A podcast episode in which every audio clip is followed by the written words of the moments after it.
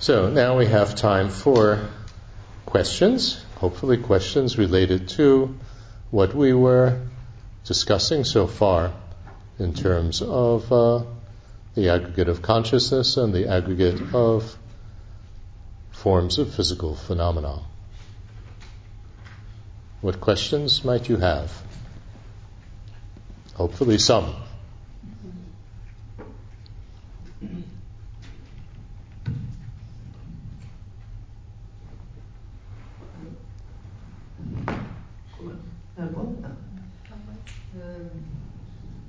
Thank you for a very good lecture. I think so clear examples, especially with the computers I've been working with earlier, Uh-huh. the zeros and ones, and it's a very good example, I think. But I was wondering, I might not be so clear because this is difficult, but um, when it comes to um, conceptions, hmm uh, I think it's I can understand that as soon as I get the concept like the flower there, whenever I say flower, then it's already something solid.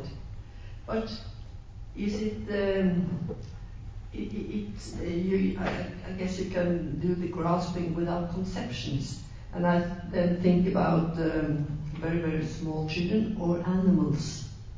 I, I I'm a lot around horses, and they they know what they want and what they don't, and what they recognize and everything. But they, I guess, they don't have concepts.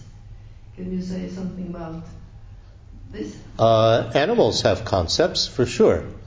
The uh, they don't have words yeah. that are associated with the concepts. Concepts, uh, we need to be a little bit more precise when we talk about uh, concepts. What uh, because that's really a Western word. What this is referring to uh, is mental activity with categories.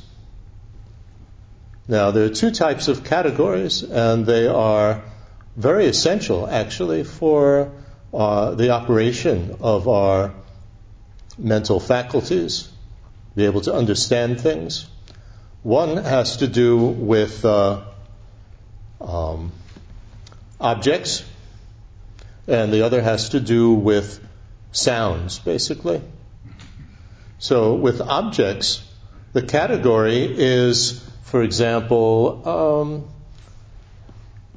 apple. Well, you go into the store, and there are all these different items. And unless you have a category, apple, you don't know that all of these fit into that category. They're all apples. And the oranges don't fit into that category.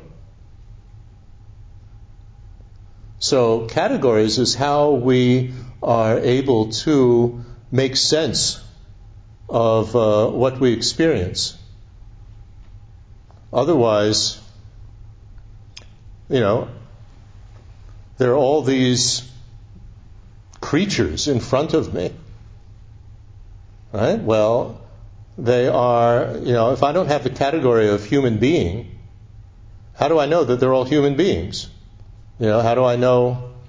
You, know, you can't make any sense out of uh, what you know the information unless it is it is put into categories. The problem with categories is that they uh, give the impression that they are like boxes and that things exist in boxes. You know, and the categories have definitions. And the definitions are basically made up by convention. And so are the boxes, for that matter. You know, these categories, especially if you think of categories like emotions, the category of love. Well, I feel love, you feel love. How do you know that it's the same emotion? You know, what I feel for my parents, what I feel for a girlfriend, what I feel for my dog, what I feel for the city that I live in.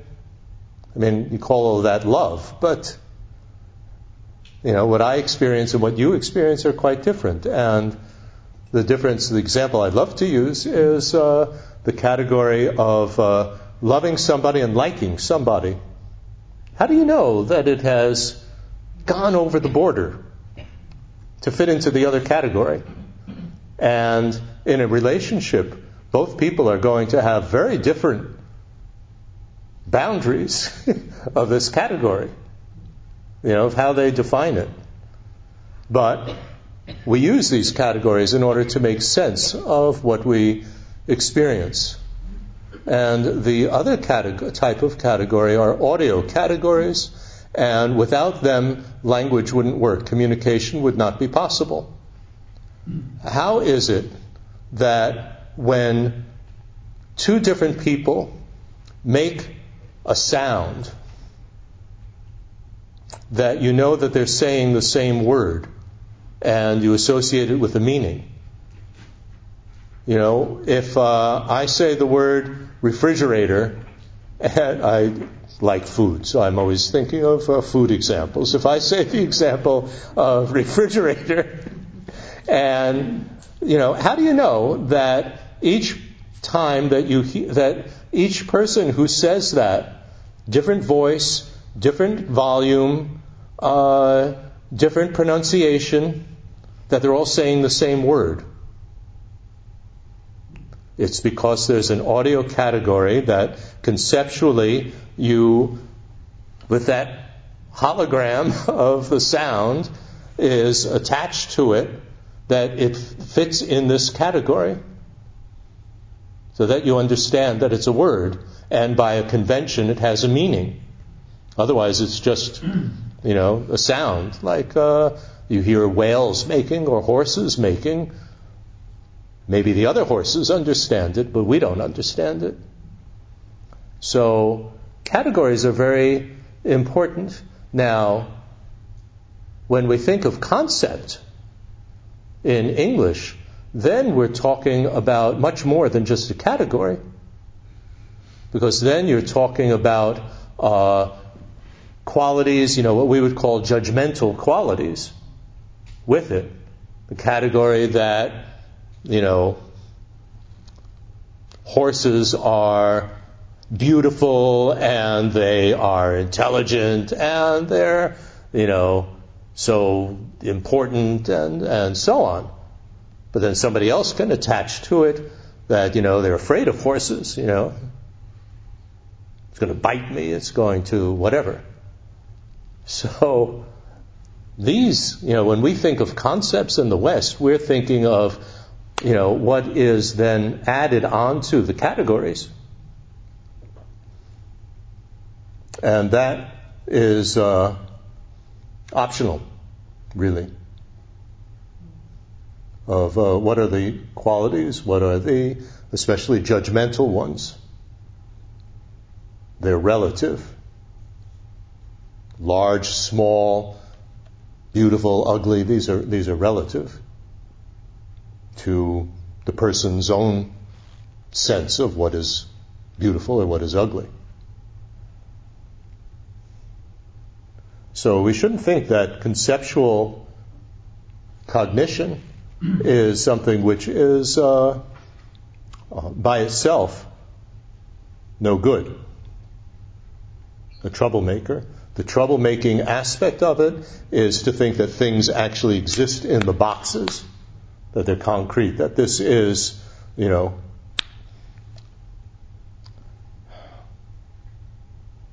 love or liking or, you know, this color or that color.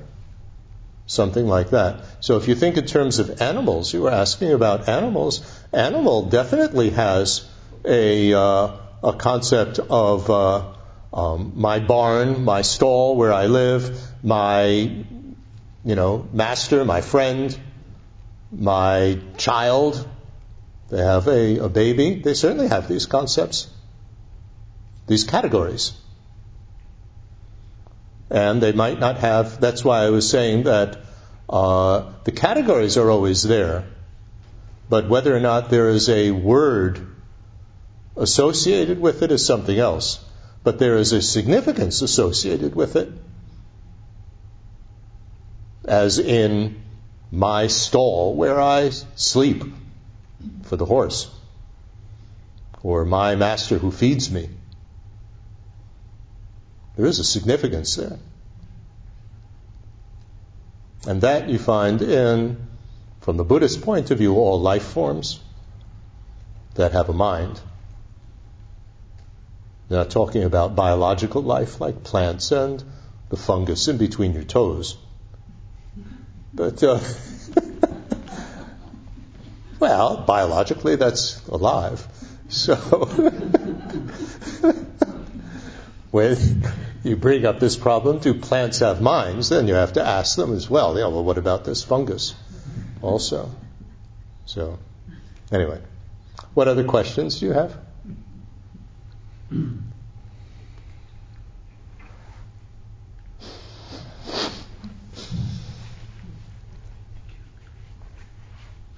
Yeah. On uh, consciousness, you mentioned this morning, mm-hmm. uh, you said that eighth consciousness is a primary consciousness. That supposes, I guess, that there is also. Primary. Primary. Yes. Primary. So there is also a secondary. Yes. I guess. And maybe you have mentioned that yesterday, last night, but I wasn't there. Right. Could you say a bit more about uh, primary and then secondary? Is primary conscience you've mentioned it is a storehouse. Is it a storehouse for karma or not at all? Or well, no. When I say there are primary and se- primary, correct. If you say primary, then there has to be secondary as well. Uh, I don't usually use the term secondary. The term that's most commonly used for the others are mental factors uh, or uh, subsidiary awarenesses. Um, they are these are what's found in the rest of the aggregates. That's uh, the next three aggregates. That's what we'll be speaking about uh, in the uh, upcoming lectures. They qualify or assist the primary consciousness. Primary is like the uh, well, I don't want to get into the long uh, explanation of them. That's will come. But uh, the primary is like if you have a chandelier with a big light in the middle and a lot of little lights around it. The consciousness is the big light, and the other ones are the little ones around it that help it, like concentration or interest or emotion, you know, various emotions and so on. Primary is just the main one that is uh, uh, aware of the most basic essential nature of what one is cognizing or aware of sight, sound, smell, taste, physical sensation, or mental phenomenon. That's all. And the other two, I don't know, they're thrown in there. I'm not that terribly familiar with uh, with the uh, two. You have them explained in uh, mind only, and uh, in mind only.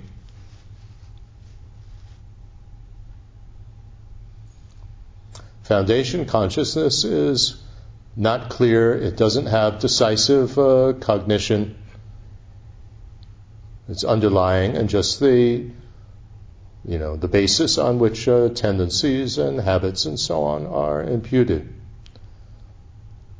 But I don't know, maybe Lama can answer in the, or you can answer, in the uh, Kagyu system, the Madhyamaka, when uh, store, when this foundation consciousness is uh, used, is it, is it also aware of every object in the uh, cognition? Is it there and is it clear? It's neutral. Hmm? It's neutral. It's neutral. Yeah. Right. It's neutral in the sense of not. Uh, it's uh, lungmaden. It's yeah. uh, not destructive or constructive, which means that it uh, takes on whatever um, ethical value the rest of the conscious, the cognition has. It should be still focused on the object. I would imagine. But does it actually? Is it uh, nanglamangeba? Is it uh, not certain about the object that's in the, the mind only school, the Chittamatra? Or is it Sema? Is it valid? I don't know. I need to think. I don't know either. I would tend to think that it is more um, underlying, or, you know, when you talk about clear light mind, at least in the Gelugpa system that I'm more familiar with, that is uh, underlying each moment of consciousness, but it's not manifest. So it's there, but it's not really actively operating. So I would imagine that foundation conscious that the foundation consciousness. I don't really know. And the uh, seventh consciousness is just aimed at foundation consciousness. So I guess it's also aimed at its essential nature. But I don't really know. I would imagine it is because it is what affects or stimulates it, you know, in each moment to give rise to uh, a mental appearance, a mental hologram. So those two should be, but again, I'm guessing, underlying each moment of cognition, and they are operating. But uh, whether or not they have, like Tsungde Nga, do they have Tsungde Nga with the, with the consciousness? That I don't know. Do they, are they also giving rise to the hologram? I don't know. Do they also focus on the same object? I don't think so. I don't think so. But these are more, you know, very technical details. Interesting though, but I'm sorry, I don't have that knowledge. And I've not actually seen it explained in any of the texts that I've, the Tibetan texts that I've read received teaching on.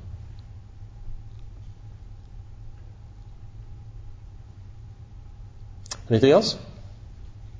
What next?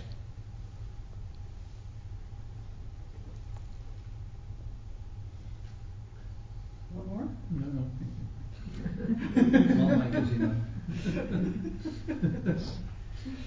yes, good.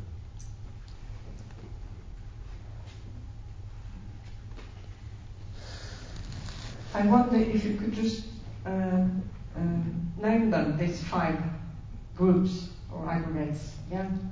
Right. The five aggregates are consciousness, which you can say is primary consciousness, forms of physical phenomenon, then distinguishing, sometimes called recognition, then uh, Feeling, which is referring to feeling a level of happiness or unhappiness or neutral. That's four. And number five is, I'm calling it other affecting variables. Sometimes it other affecting that affects things, variables, things that change. Sometimes you'll see that called volition the aggregate of volition. And that is because whoever calls it that is uh, uh, using that to translate what I would translate as an urge. And uh, volition in English is not the same as urge, and it really doesn't fit the definition of that mental factor. But uh, urge is, uh, we'll get to that when we come there, but that is the uh, main thing that moves the whole cluster of the consciousness and the other mental factors to a specific object. And uh, it, when it is uh, under the influence of ignorance, then it's under the influence of karma, so it becomes compulsive. So the seventh consciousness just stimulates something to arise and this urge compelling urge draws the whole, you know, cluster to a specific object. So volition implies will and all sorts of other things. And that is considered the main factor in this aggregate of other affecting variables, so that when you hear it called the aggregate of volition, it's naming the whole cluster after what is the um, main uh, item in it. It's not a very accurate translation. Yeah. Uh, I mean, I've heard other translations, and I don't know which one. There are two. Uh, you have two words which don't fit in the categories. I right. So this is this is important. I'm not familiar with all the yeah. other translations of this. What which ones are you thinking of? Uh, well, there's one that's perception, form, feelings, perceptions, um, formations, and consciousness. Was probably the first one, which I think comes from Chogyam Trungpa. Right. Well, um, whoever they come from. And the other one is some uh, samskaras which is also the fourth in that. Right. As I said, I'm not doing the the samskara mm-hmm. is the Sanskrit word for what I'm translating as an affecting variable, something that affects things.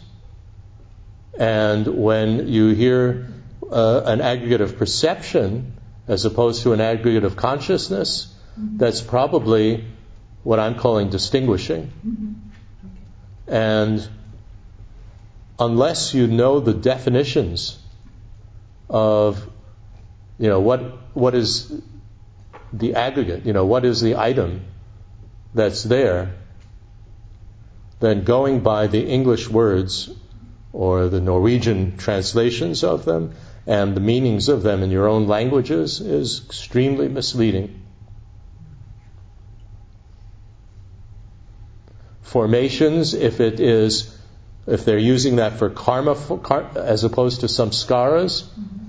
it's different, then formations should be forms of forms, I suppose. Otherwise, if you call it uh, formation, karmic formations, that would be volition, which is an urge. An urge, when it's under the influence of ignorance, is karma. So then they call it karmic formations. The formations, form, feeling, perception, formation, consciousness, those categories, I think that I'm pretty sure that comes from one of Trungpa's, the first books that were published uh, by Trungpa. Right, so in that. Cutting through spiritual materialism. Right, so that uh, translations set formations would be these other affecting variables, and the formations would be because they, they are thinking in terms of karmic formations, which others translate as volition, which I translate as urge, and it is described as the uh, main mental factor because it draws all of the rest to the uh, with it to uh, the object.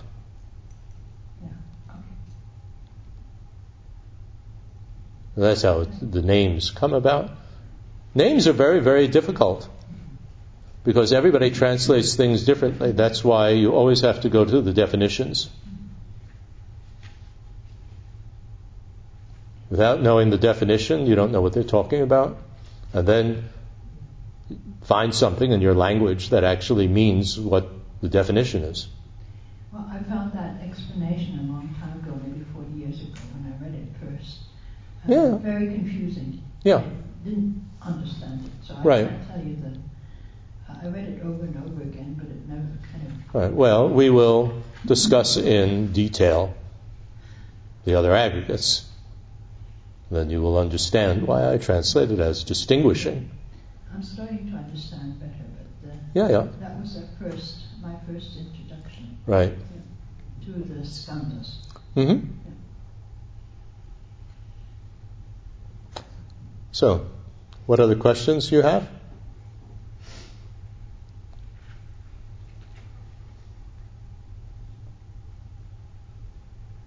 Hopefully, some. This is the question and answer session. Hans Peter. Question just to avoid the. I mean, if you have questions about something else, that's also fine. Awkward silence. Um,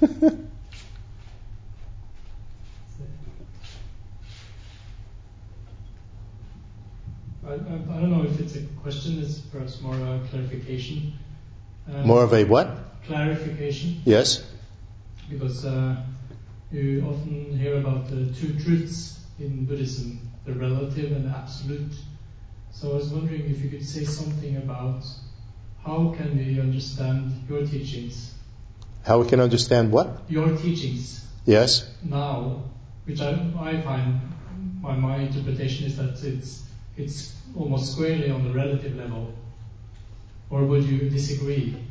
That's sort of my No, I'm speaking on the conventional level, not speaking on the deepest level. So, how do we understand the two truths in terms of uh, what I'm speaking about? First of all, two truths. I don't want to go into a big lecture on this, but uh, the two, two truths, so little bit of self control. Uh, the two truths are defined many, many, many different ways in each of the Indian tenet systems and the different interpretations of each of the Indian tenet systems in the by the different Indian authors, the different Tibetan authors, Tibetan schools. There's a whole bunch of that, and then even within one school, uh, like Karma Kagyu, the two truths can be defined in one way on sutra level, it could be defined in another way on uh, uh, tantra level, defined in one way in Mahamudra, uh, and so on. So there are many different uh, ways of explaining it. In terms of what we are discussing here, then usually the differentiation is made in terms of mental activity that uh, on the one side, we shouldn't say one side because they are inseparable, non dual, but uh, in any case, you have uh, the pair, if we want to uh, use a, a, word, of uh, um, on the side of, of giving rise to a mental hologram. So that is conventional truth of mental activity, that there is what's called clarity and appearance. So clarity is the giving rise to a mental hologram, and appearance is the mental hologram, what appears. Those two obviously are non-dual. You can't have one without the other. Giving rise to an appearance, there has to be an appearance, obviously. Uh, so that is what's known in this system as conventional truth. And then deepest truth is the awareness side. And the awareness side is a, uh, again, an inseparable pair of voidness and awareness. So when you speak about voidness or emptiness, I mean, I always prefer the term voidness. It's uh, a little bit uh, clearer, actually. Emptiness implies that there is a container, like the glass is empty. And uh, it's not quite like that. There's not some solid container somewhere and it's something is uh, missing inside of it. But uh, voidness, you know, no such thing. So when we speak about voidness here, we're talking about voidness beyond words, beyond concepts. That just is another way of referring to non conceptual. So that is a voidness and absence of uh, some impossible way of existing, which would be in some category or box with a word attached to it. That would be conceptual. That would be voidness that is expressed in words or expressed in categories. And so if you want to describe voidness, which is understood non conceptually, you'd have to say it's beyond words, beyond concepts. So we shouldn't think that when we read, you know, voidness beyond words, beyond concepts, we're talking about some, you know, transcendental thing up in the sky. Not something like that. It's just another way of saying non-conceptual. Voidness understood non-conceptually, and that emptiness doesn't just exist on its own, but there is the awareness aspect of it.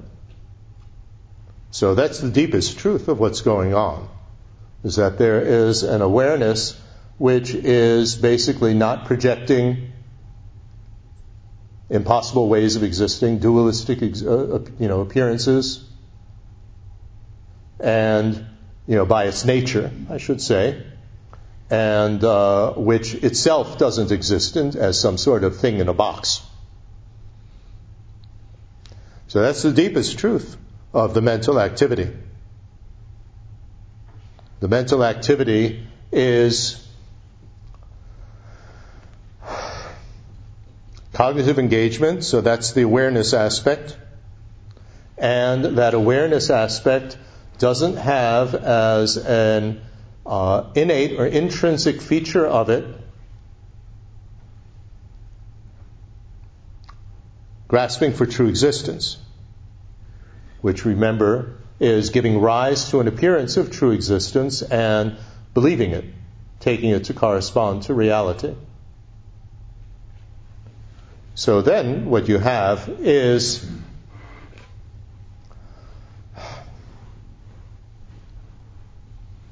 That's the deepest truth of what's going on. And you have the arising of appearance. And an appearance. It's conventional side of what's going on. Conventional in the sense that uh, this is conventional is also be translated in many different ways. It's surface, something that hides something underneath, and so on. So if we look at it from the point of view, so that can be either pure or impure. When it is impure, then it uh, not only looks like our ordinary things, but appears to be truly existent. Existent.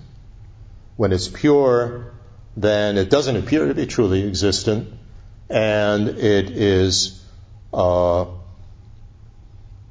usually in the form of mandalas and deities and these sort of things. So within conventional truth, there's pure and impure. So what you have is in this system, I hope I get it straight, is a foundational deep awareness and foundational dividing awareness and they are mixed together like milk and water. Very difficult to separate for us ordinary beings. And the analogy is used like uh, gold. And gold, if it's pure gold, won't tarnish.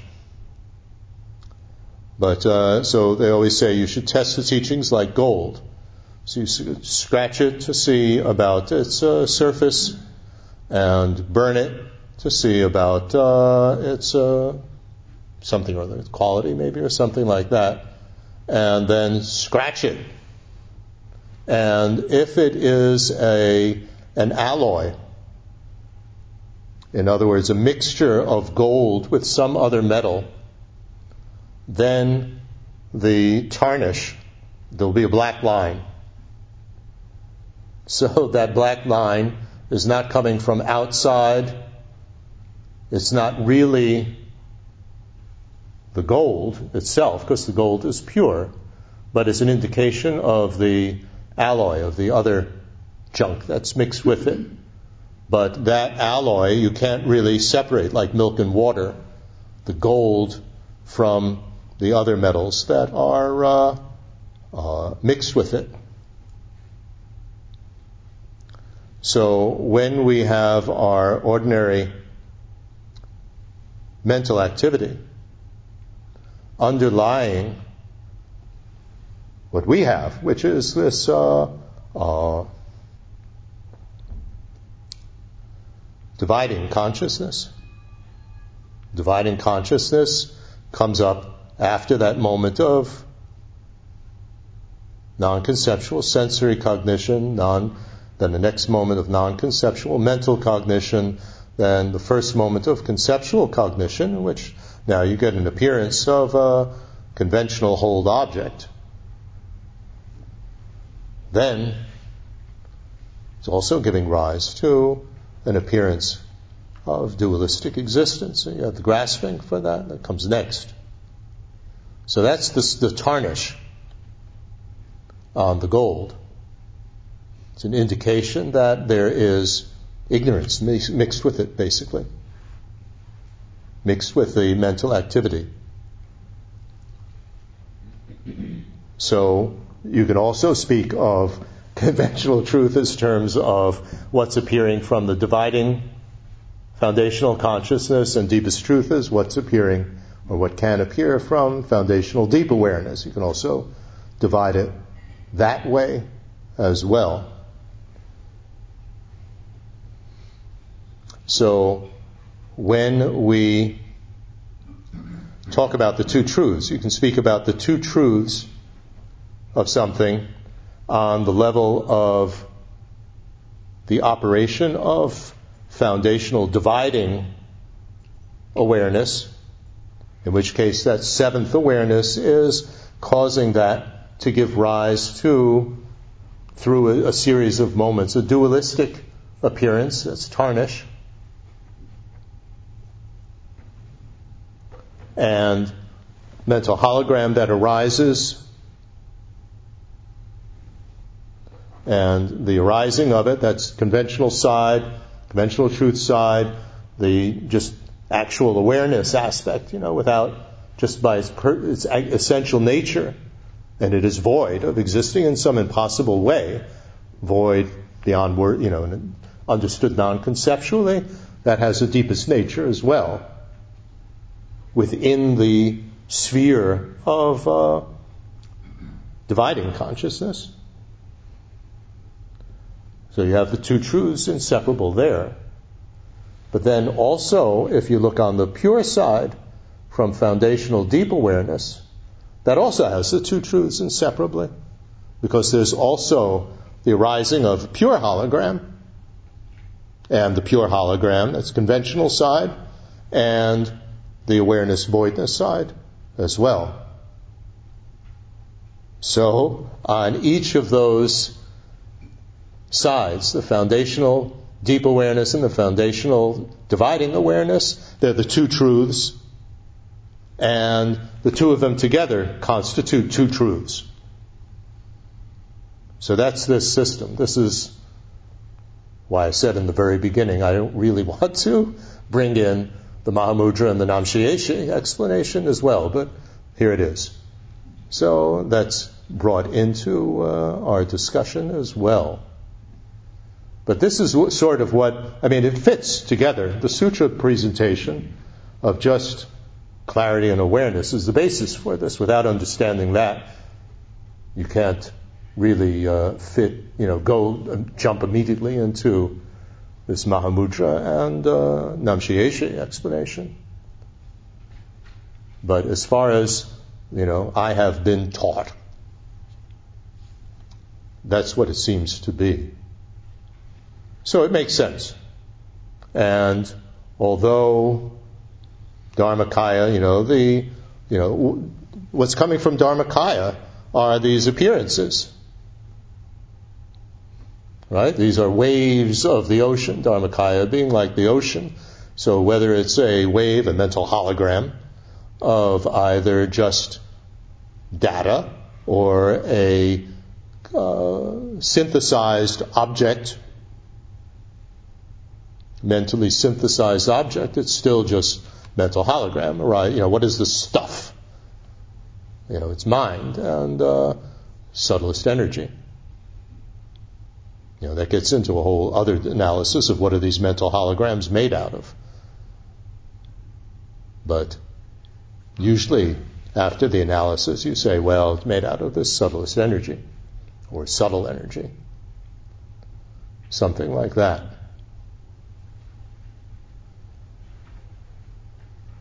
So both of these are the data, the mental hologram information of just the data, you know, of the, the basic information, colored shapes and sounds, momentary, you know, like that, and synthesized into a whole object that endures over time and also has other sensory information about it.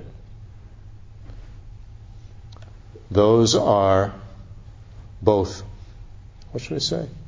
Waves of Dharmakaya. That's not a problem. So if you want to, uh, a Buddha wanting to interact with others obviously would need to uh, be able to uh, know conventional objects.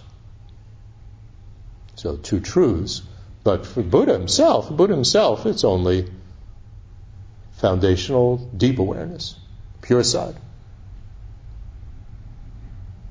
So there's this distinction between what is for one's own purpose and what is for the purpose of others.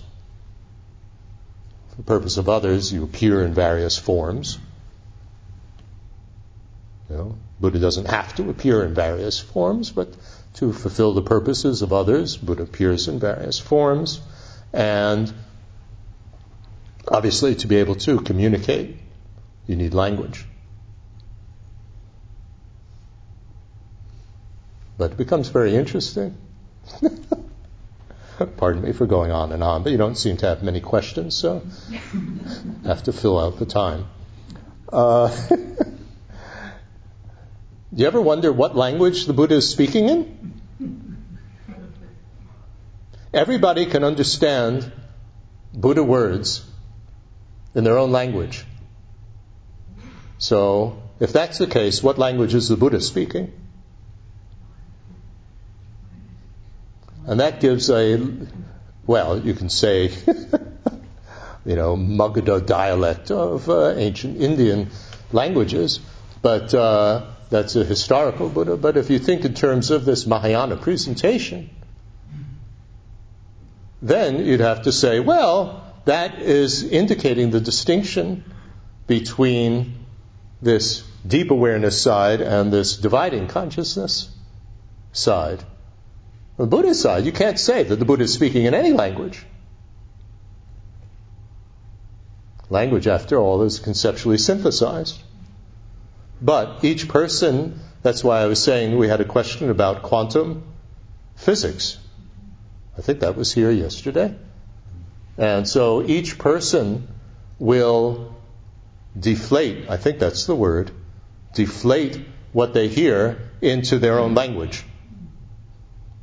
It's not like quantum physics that one person deflates it and that's it now, it's solid. So each person deflates it into their own language and they understand.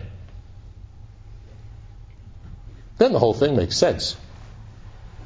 Otherwise, it's a mystery, and Buddhism shouldn't be a mystery. We accept omniscient mind, then mental activity is capable of understanding anything. You had a question? Yeah, uh, yeah, I think so. I hope that was understandable. Or was it just a lot of blah, blah, blah? I hope understandable. It's not so easy, but, uh, you know, maybe this is a little bit of a, of a hint of how to deal with all this material. It all fits together.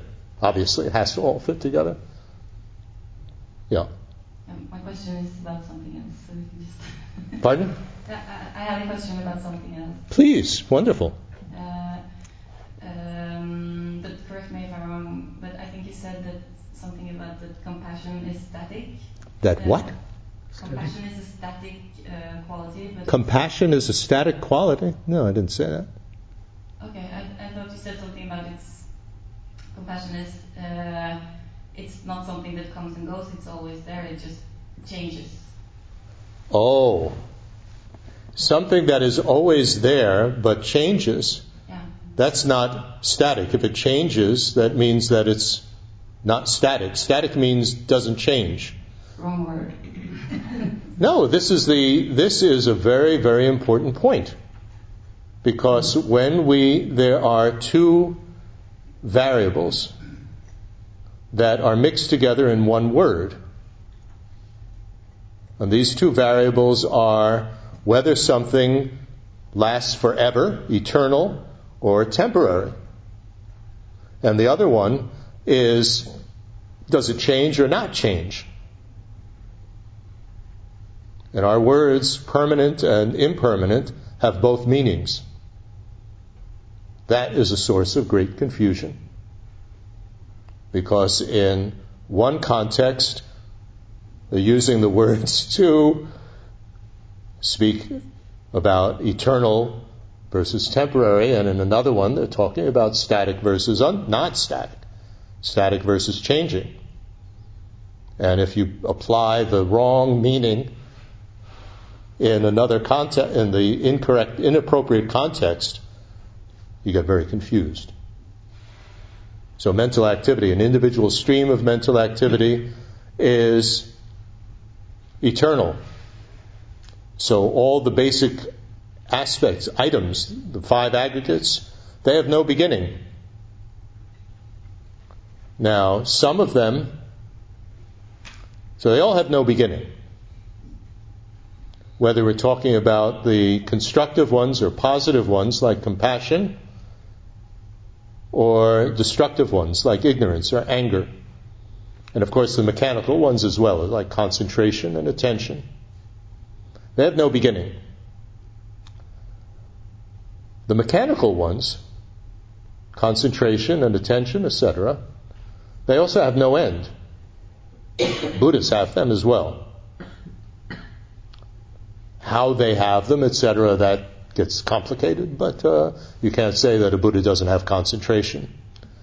So, uh, and the same thing with the positive ones, compassion. You can't say that a Buddha doesn't have compassion. So, those things have no end. But the destructive ones can have an end. That is a big difference. No beginning, but a possible end. They're not going to have an end if you don't do anything about it but they could have an end if you apply the um, opposing forces. In other words, uh, they are based on not knowing. Ignorance is not knowing or knowing incorrectly. If that is replaced by knowing correctly, and that's there all the time, then you can't have knowing and not knowing at the same time. So then you can't have all the disturbing or negative mental factors, anger, greed, all these sort of things there. So they can have an end. But when we talk about these things having an end, there's a difference between the body having an end, which is that it's degenerating, you know, falling apart moment to moment until finally, like a bottle of milk, it expires. Which is a very good analogy, by the way, for the body. That we all have a body like a bottle of milk, but we, and it has an expiration date, but we don't know it. But it will expire at some time, and it's going bad, you know, moment to moment. So the you know ignorance or, or anger aren't going to fall you know gradually weaken and fall apart, but they can be stopped. And the force of the tendency, remember I said there are tendencies for these things, because we don't have them all the time. These tendencies can be strengthened or weakened by uh, various other type of opponents. There are uh, deepest opponents, like the understanding of voidness, and then there are, uh, oh, what's the word? Um, I can't think of the word. Temporary opponents. There's a good word for it. Like love, to counter anger. So these work to a certain extent, but they're not going to get rid of anger completely. You know, if somebody is really annoying you, and instead of getting angry, if you really think about it, love the wish for them to be happy, may they be, you know, they're, they're, you know, pain and, and a real annoyance and acting terribly because they're unhappy. So love, may they be happy and then they'll stop bothering me. So it is logical that love counters anger.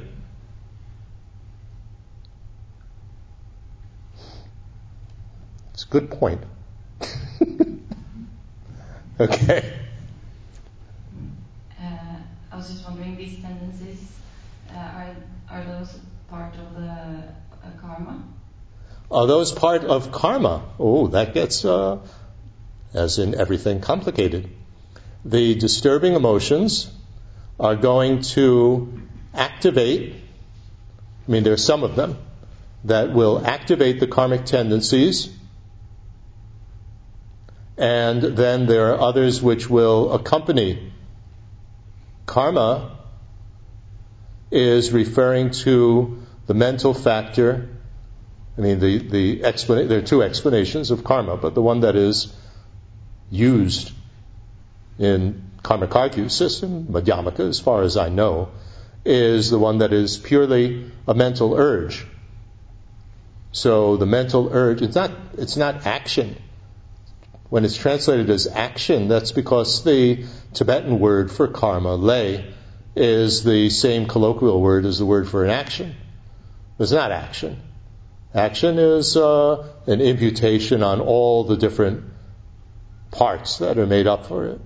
You know, there's the basis of who it's aimed at, and there's the motivation, and there's the implementation of a method to, you know, actually um, do whatever it is that you're, planning to do, and there's the finale.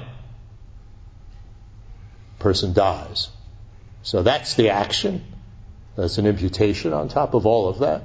That, you know, there's a specific person, there is intention, there is a motivating uh, um, emotion. There's the implementation of a method to kill them, and the finality, they actually die. All of that is the action. Karma isn't that. Karma is the urge, and it's compulsive. That's the important point of it. It's the compelling urge that draws you into that and sustains it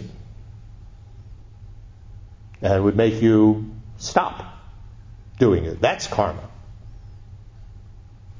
The compulsiveness, the, the urge that brings you in that.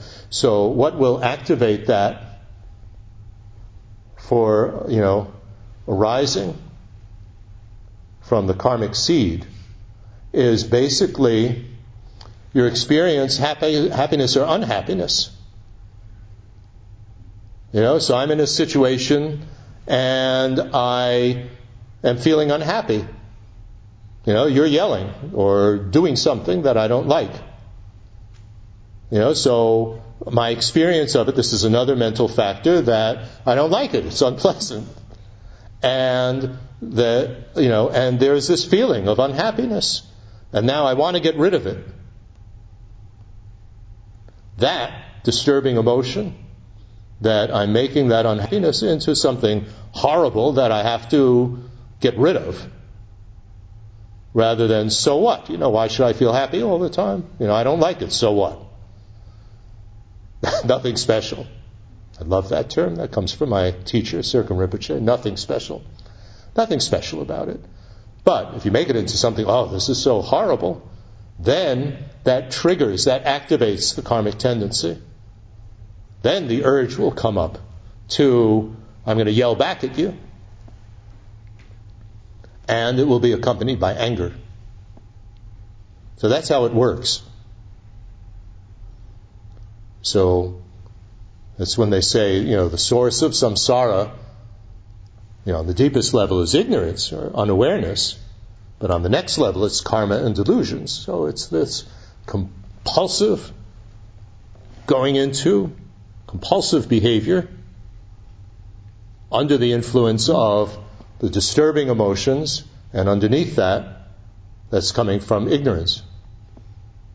That me, me, me, solid me, what am I experiencing over there, dualistic, and I don't like it. I'm unhappy, you know, this is not pleasant, this is not nice. And I don't feel happy about it, and I'm going to do something about it to get rid of it. Bam! That triggers karma. Compulsive urge to actually then yell at you or do something terrible. And it's accompanied by more anger. Karma works like that. It's very profound, actually, but has to be understood correctly. Otherwise, you just think that karma means action. So then you would say, well, all I have to do is stop doing anything and then I'm free of karma. And that's, a, that's absurd. so karma can't be actions. But as I say, because it's the same Tibetan word colloquially for actions, it's translated like that. Look it up in the dictionary. Well, that's what the dictionary says. So there you have it. Confusion. So you have to go back to the definition. Okay? So, end of our questions section. Thank you.